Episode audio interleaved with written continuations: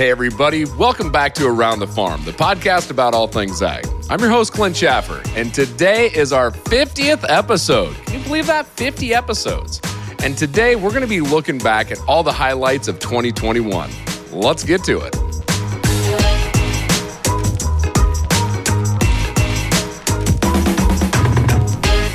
This year, we've had the opportunity to speak with some amazing experts in the agricultural industry. And a thing that we always like to ask is what the best advice is that they've had throughout their career. Let's see what they had to say.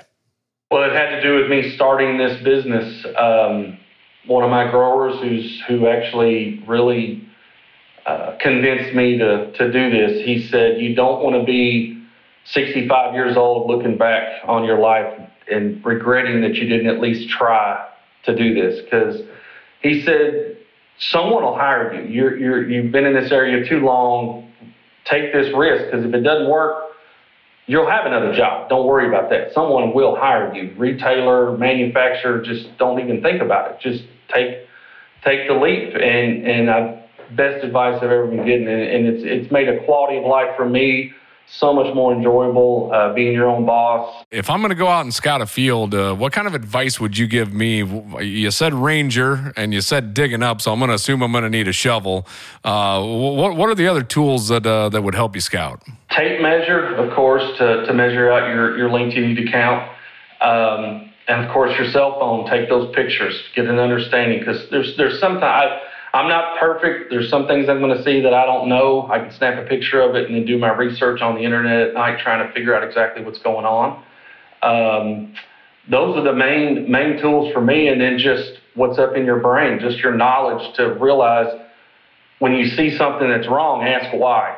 Why is this happening? Why is this going on? Why? What has happened within the planter? Understanding how the tractor was traveling through the field is a big one. You know, knowing which direction the tractor was planting, know which side of the row. I mean, that's that's a big one for me. Is I can, you know, if you're really paying attention, you can see row number nine is giving this guy fits. Hey, call him on the phone saying, hey, check row nine, something's happening. You know, a lot of times when we figure those things out, we're already done planting, unfortunately. But it's it's something for next year. It's all that's the other thing. You look at, at crop. I mean, you have one opportunity this year to try and get something right.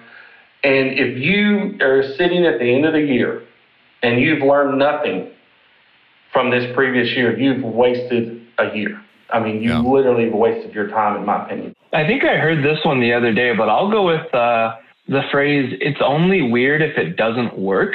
Um, I had a really insightful conversation the other day with a grower who was, uh, you know, let, let's say using some interesting management practices for her area you know, and she admitted as much and saying she was getting some strange looks from the neighbors and whatnot. But, you know, ultimately when your APH is sky high and your profits are doing right, then, you know, again, you know, it's only weird if it doesn't work, right? I like that. That's uh, that's that's a good one. So, Chad, how about uh, how about yourself? What's the best piece of advice uh, around farming that you've had? My uh, it's probably coming from my grandfather. He told uh, told my uncle, who's passed it on and told me and my father uh, for years. He said, farming's not that hard. He said, go find someone who do who does it well and do what they do. Just copy them. I like it. I like it. Yeah. If if somebody's already found out the uh, how it works, uh, do it the way they do it. Right. My advice to my would be, you know, you don't have to have huge acres. You don't have to have huge equipment. You know, you've got to have a little bit of sweat equity, but you know, just try. You know, what's you know the only thing that you're going to gain from trying is um, experience and learning and you'll just you'll learn what you like what you don't like but you'll never know till you try. You know looking at you know talking about some of the advice i kind of want to stick on that a little bit. Um, as there are women right now graduating high school and graduating college uh, what's some advice you'd, uh, that you give them just on uh, on their their search for for a career path right now so, um, so I kind of was a little bit on that path. Um, I, like I said earlier, I took a year off school. I wasn't, I wasn't ready to kind of dive into a bachelor's education if I didn't know what direction I wanted to head. Um, so, I really would just advise people to to work, to try new jobs out. You know, I I worked for the, you know, my uncle had an insurance agency. Um, that was an option for me. Um, kind of liked it. We didn't really, I didn't really want to be stuck in an office all day. Um, gosh, uh, this I don't know if this is embarrassing to say, but I got a job out of high school and I taught motorcycle safety for 10 years. I have issued over 500 licenses and and I, I know, right? It, it sounds so goofy, but they but they I was a kid in college. They paid me $33 an hour. Like how do you like how do you say no to that? I know, right? Um, anyways, but what I really learned from that was just that I was doing the same thing every weekend and I was practicing and you know, we were working on clutch control and shifting and rules of the road and and I mean, I probably could have climbed up, but again, like did I really want to do that? Did I really want to teach the same weekend? You know, and after 10 years, I was like, oh boy, I definitely have other responsibilities and I don't want to get my weekends up. Um, but, you know, but I learned something in every job that I really was at. And, um, and I just, my advice is to, to try to learn, try different jobs. Um, the only thing that you really have, you know, in life is you, you get such a, a short amount of time. And if you don't use all of it, you're gonna be it's gonna run out. What's the best piece of advice career wise that, uh, that that you've ever gotten? Gosh, I I don't know. We farm for profit, not practice. Um, I think I, I, think that that's uh, you know there's a lot of people say oh you should follow your passion you should follow your passion and I think I think there's a level of that, um, but I also think there's a reality to that as well. And um, I don't know. I think I think that that kind of speaks a little more true of kind of the long lease about you know what what we really care about. Um, I, don't, I don't mean to. I guess that is capitalistic, but um, but yeah, no, we uh, we we try to make decisions that um, are equitable, that um, are for the future. Um, you know, you don't buy the latest and greatest, you know, brand new combine, even though yellow is the prettiest color combine. Oh gosh, um, well I've love the farm, you know that, but I really do feel like it's probably a profession that's not granted to a lot of the women um, because you almost have to marry a farmer or you're not going you are in the industry. I i feel like you've got a, a wide variety of education and and opportunities there but to actually be on the farm and be the farm hand, there's not a lot of that around. But I'm just thankful I'm one of them. I've, I've loved my job. I love all of my jobs, and and uh, yeah. So on the farm, I also wear many hats. So, yeah. and I enjoy every one of them. So no, that, that is great. I think the most important thing is the person should set goals each year you know, I've been told that you, you'll set a goal, you know, whether it be your yield goal or your pricing goal or, you know, you know, whatever it is, and then be happy when you reach that goal. If you reach that goal in a year, you know, maybe it could have been better. Uh, but the following years, you can set the goal higher then. But, but to always set a goal and, and try to reach that, it's going to make you perform better, I think. So, yeah. Kind of goes with any, with anything, not just farming. I mean,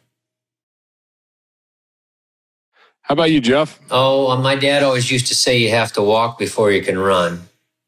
And um, that's kind of, I would say, a little bit opposite of what we do with technology. We've been um, right. been willing to grab a hold of some of that before we really understood it. Um, but that's the, the, the walk before you can run. Make sure you can handle what you've got before you bite any more off. I guess.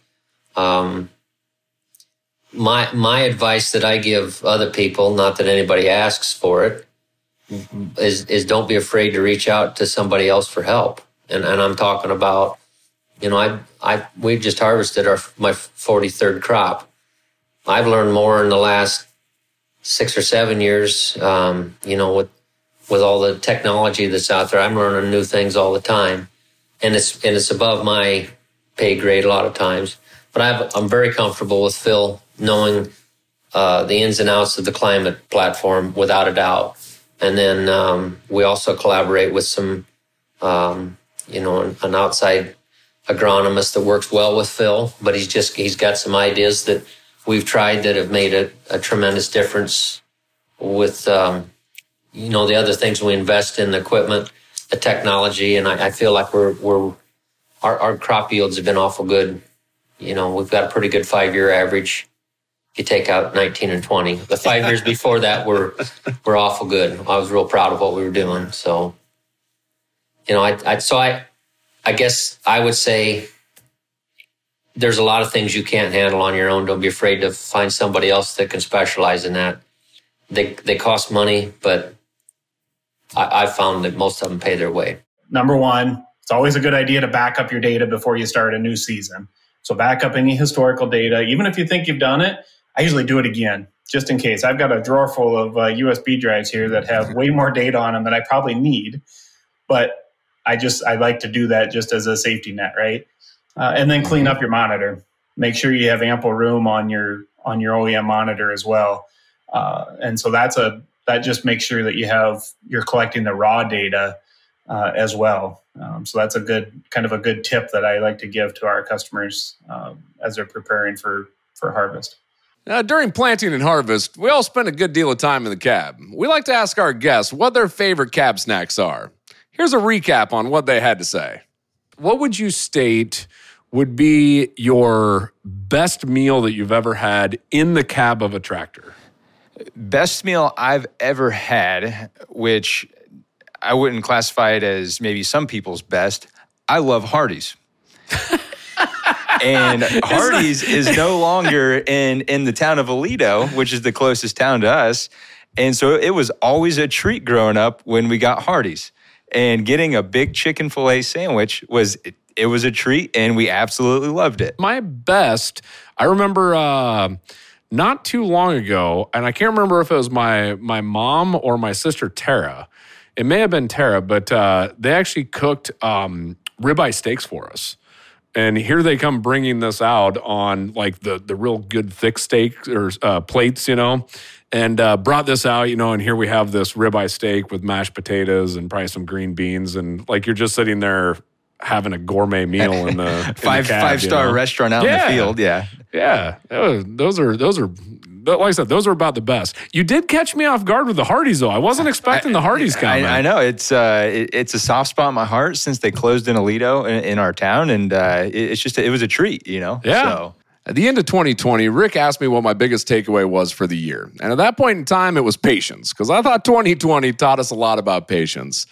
Well, let's let's wrap up 2020 on this note. So, you know, if, if you look back at this past season, you know, if you if you dig into the Clint Schaffer book of uh, book of wisdom, what what's the one thing that you're going to put in there that you've learned from 2020? Which what's your biggest takeaway on on something you think you'll you'll be able to take forward and and use to your benefit on the farm in the future?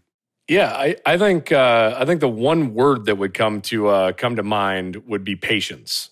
And I think if if uh, if I haven't learned anything in 2020 besides patience, I think I'm coming out of this year uh, year pretty well. And uh, and that's patience with um, you know just uh, again with the with the farming operation on on all the different pieces of the puzzle that go into farming. It's patience with working through these these digital.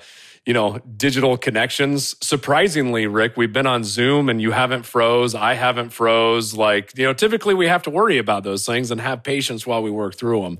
Uh, so, uh, so that would be that. That's my key takeaway from 2020. I think I, I have gained a, uh, a vast amount of patience working through this. For 2021, my biggest takeaway for the year is appreciation. Uh, I really look back at a, at a few of the things that happened on our family farm, and I just appreciate having our family that came together to help us get through a few hard times. And so, my biggest takeaway again is appreciation. I'd ask you all to step back, whether it's looking at your family, your farm, or anything else that's going on in your life, step back and appreciate those good things that are happening. Back in episode 20, we spoke to my good friend Jerry Sengen about his farming operation.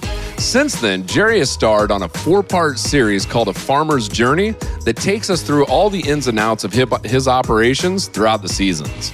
Also, in October, Jerry won an Emmy for this uh, this series here. So hats off to Jerry. That was awesome. I really enjoyed watching those.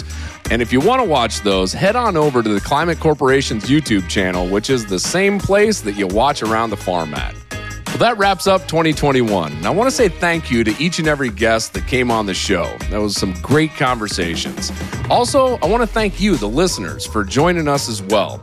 Also, if you like this podcast, be sure to hit the like button, subscribe, and ring the bell to get notified each and every time that we push out new content.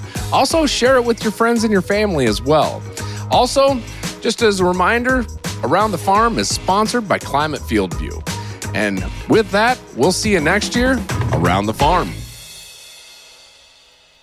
I tell you one thing. Uh, the one thing I know about uh, about cattle, uh, we we raised a, a, little bit of cattle growing up, but a, a manure spreader. It's a one piece of equipment that our salesman would not stand behind.